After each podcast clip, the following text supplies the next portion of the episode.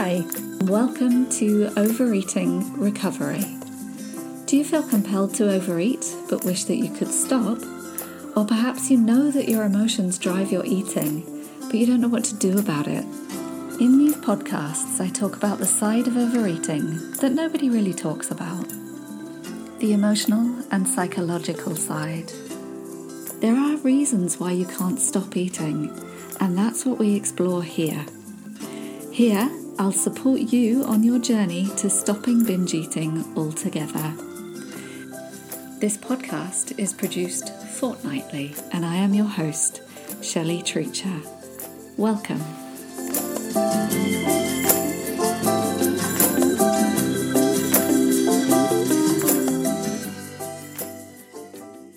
In my work with overeating, what I see the most is people who are really hard on themselves.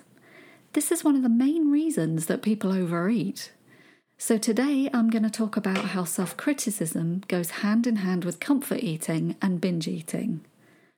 I'll show you ways to understand this for yourself and to begin the journey of stopping giving yourself such a hard time, because that's really what's needed to stop overeating. But first, first, let's just talk about the habit a little bit. Most people who come to see me who are frustrated with the compulsion to overeat ask, Isn't it just a habit? As I was saying last time, it is a habit. Overeating is usually something that was learned very early on, and for most of you has been practiced, perhaps interspersed with periods of dieting, for most of your life. It is a well entrenched and well practiced pattern or pathway in our brains, as are the beliefs attached to and surrounding it. So it is worth noticing the habits you have around eating, from what you are in the habit of doing to what habits of thinking that you have. So notice what kind of habits you associate or what associations you have with eating junk food. A really common one is associating celebrations with cake and lots of junk food. But you might also go to the petrol station and buy yourself a coffee or a chocolate bar. Do you always eat popcorn at the cinema? Do you eat sweets or go to the cupboard and binge on biscuits after dinner? Do you know what kind of associations you've got? And how long have you had these habits? It's believed that a large percentage of our behaviour is habitual. So that's your next task to start thinking about what habits and associations you have. And I would love to hear. And so, secondly, we're going to talk about why do you want to stop overeating? To break a habit, whether it's the habit of eating something sweet after lunch or overeating altogether, you need a compelling reason. I know the first most obvious reasons are because you want to look better or you want to feel better about yourself. You want to fit into the clothes that you used to fit into, and you think maybe it would make your life much happier. I'm not going to dispute that. It probably would make you a little bit happier. However, I think you need something deeper than that to remind yourself of, to actually compel you to stop when that urge is so strong to stop reaching, reaching for the junk food when you need some kind of comfort from an emotion. So it's a good idea to really ask yourself why. Why do you want to stop? And here are some examples I will lose weight. I will feel proud of myself. I won't feel shame later. I'm afraid of being ill. I don't want the urge for food to be in control of me. I don't want to feel tired, sick, hyper, drowsy, numb, or disengaged. It's not really going to help. It's not what I actually need. I know how to feel and I feel okay with feeling. I can manage that. Probably staying with who I am is going to improve my life in some way that the food would not. But if you come up with any other reasons, and there are millions, I'm sure, please let me know. I'd love to hear, maybe include you in the podcast. So, thirdly, let's talk about the self critic. One of the habits of comfort eating is self criticism. Dieting is based around it, but the solution lies in not trying to be perfect not approaching stopping overeating with diet mentality. It's the psychology of it that cannot be shortcut. And learning to address real needs rather than finding a fix outside of yourself is what we really need to discuss. Self criticism is at the heart of the reason for most comfort eating. This can take so many different forms, but here's one you might relate to. One of the most common, common things that my clients have talked about recently is having family, friends, or doctors who point out their weight, particularly now. And they try and restrict their eating or encourage exercise. So they might say something like this You're putting on a bit of weight. Why don't you leave the food alone and go to Weight Watchers? Or let's give you a smaller portion. The person who does this might be well meaning, but the result is often that the person they said it to feels absolutely awful about themselves and ends up overeating more. The person who overeats knows they need to eat less and move more, but they feel completely powerless to resist the binge urge. So they just end up feeling ashamed and thinking, why can't I stop eating? There must be something wrong with me. So you just want to eat more and more. That's your instinctive, natural, normal human response.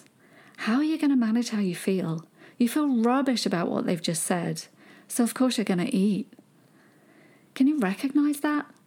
Does this sound like you? This is the self critic. So, the first thing to understand is how you're criticizing yourself. What kind of self critic have you got?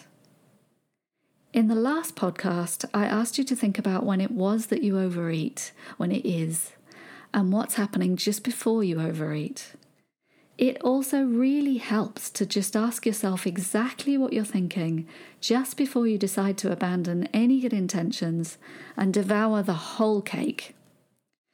What are the exact words that you have in your head just before you give up? Are you putting yourself down in some way? Are you being really nasty to yourself? Do you have certain phrases that put you down that you repeat over and over and over again to yourself?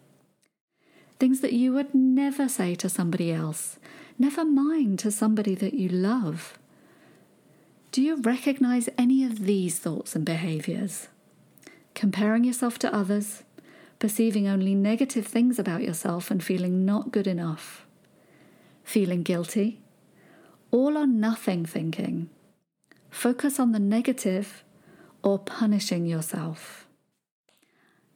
I had a client once, and we realised after the first 45 minutes that actually she was saying, You silly cow, to pretty much everything she did. So she had this voice in her head.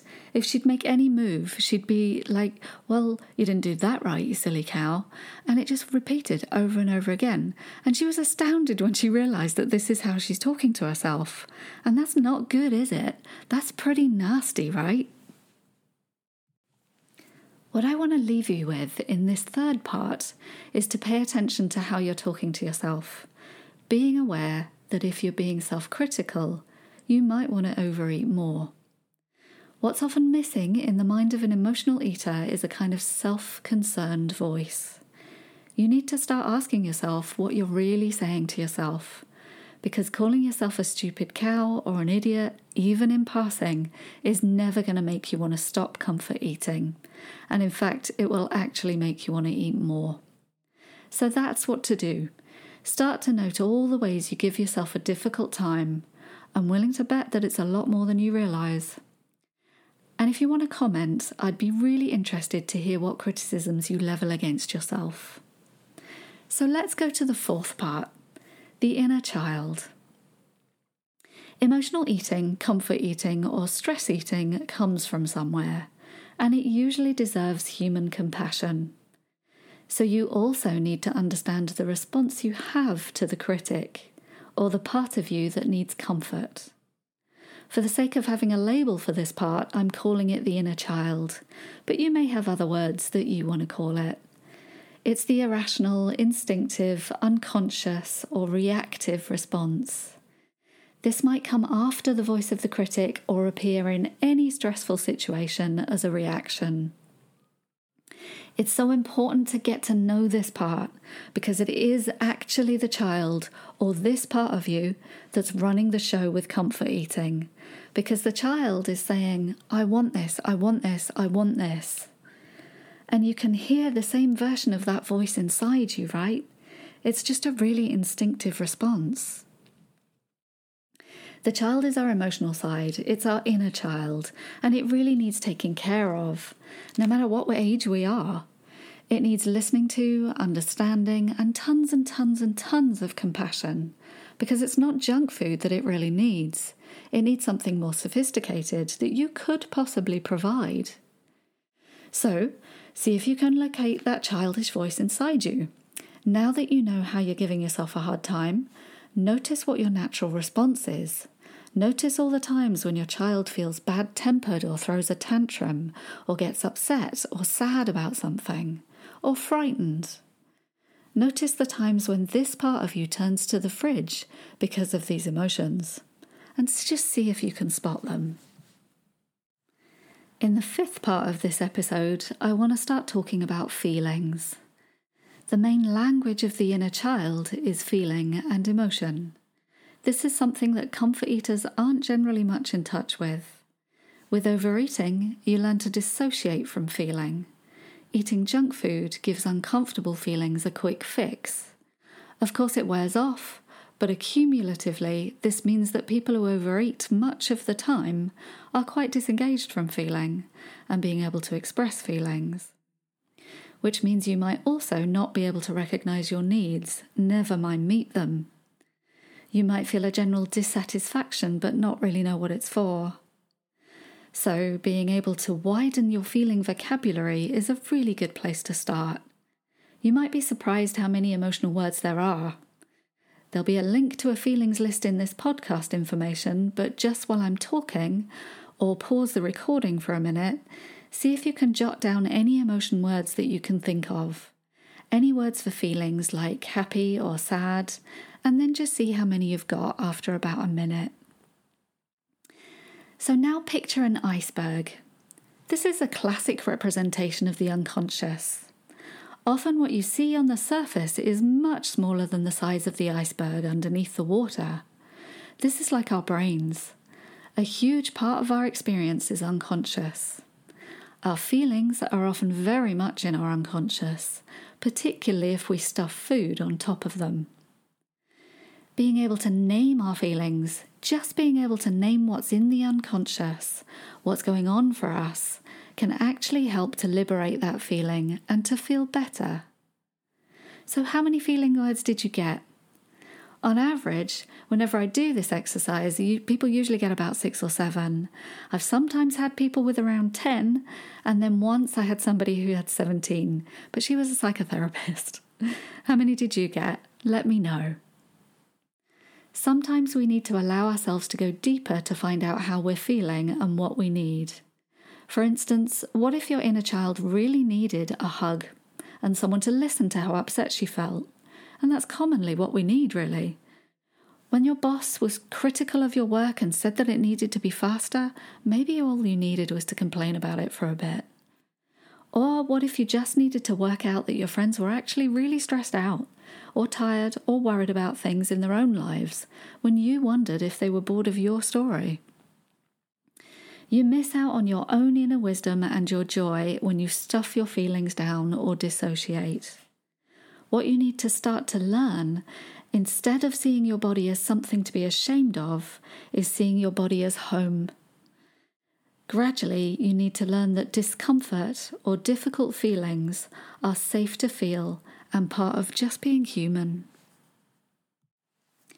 Often, what happens, and we're on to the sixth part now the past. What happens when you start exploring the reasons for overeating is that you find that the way you now treat yourself is a direct continuation of how you learnt to treat yourself very early on. It's also an interpretation of how you were treated as a child.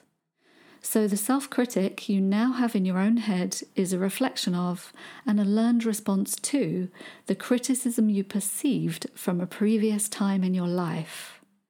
In a nutshell, you internalized what you thought others thought of you.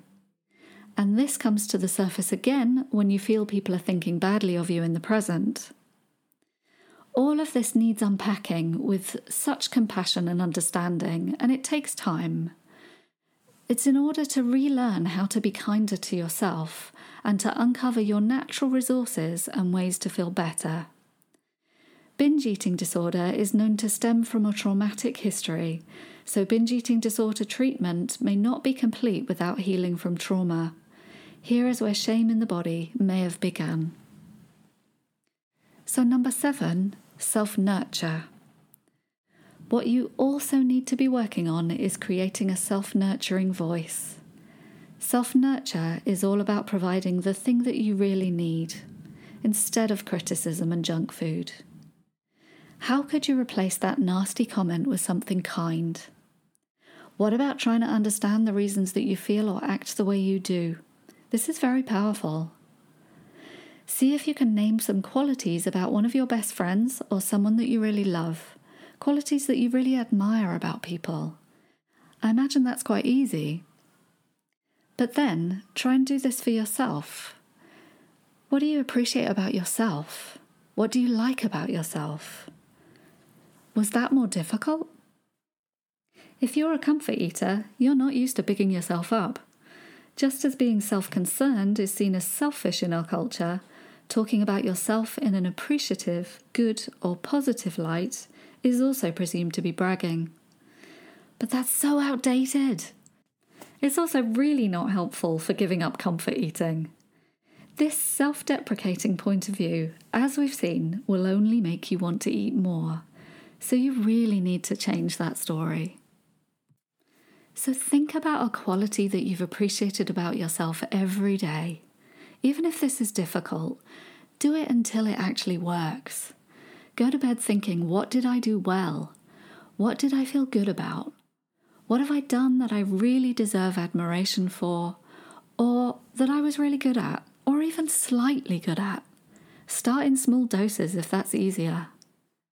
Appreciation of any kind is often going to lead you to a more positive outlook. It sounds like a cliche, but it actually really does work. If you list all the things that you appreciate at the end of the day, sooner or later it's going to rub off on you, and you're going to start being a more appreciative kind of person. Maybe you already are, so turn it back on yourself. I'm willing to bet it's not appreciation about you that you're good at. Self confidence, self esteem, and self respect are really self acceptance. Everything that I've talked about today go into that. So, number eight, self challenge.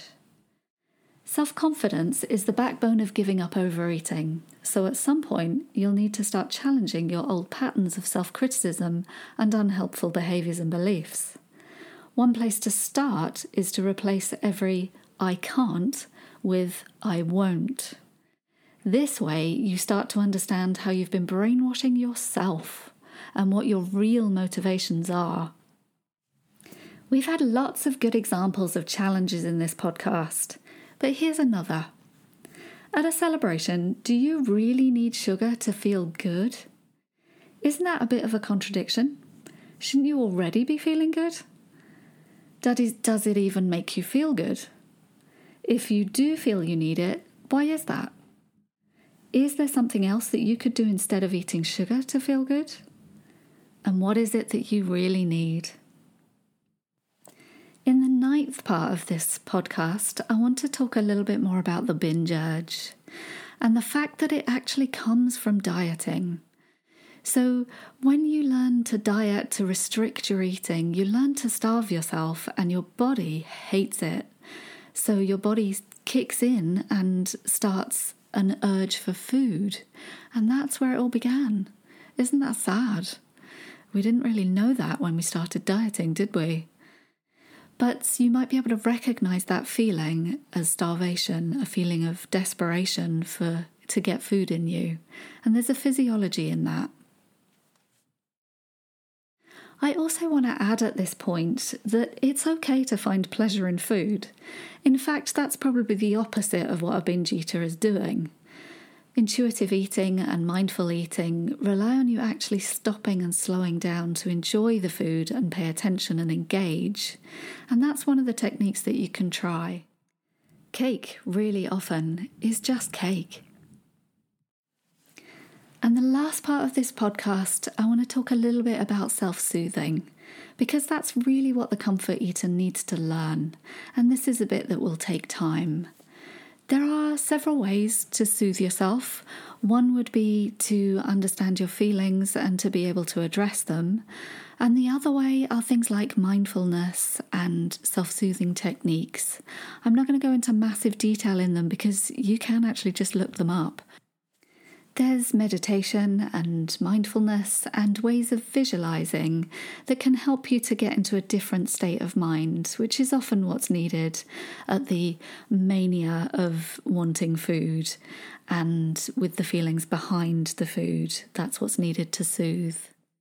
What these techniques do is they get you into a certain part of your brain that is more rational and adult.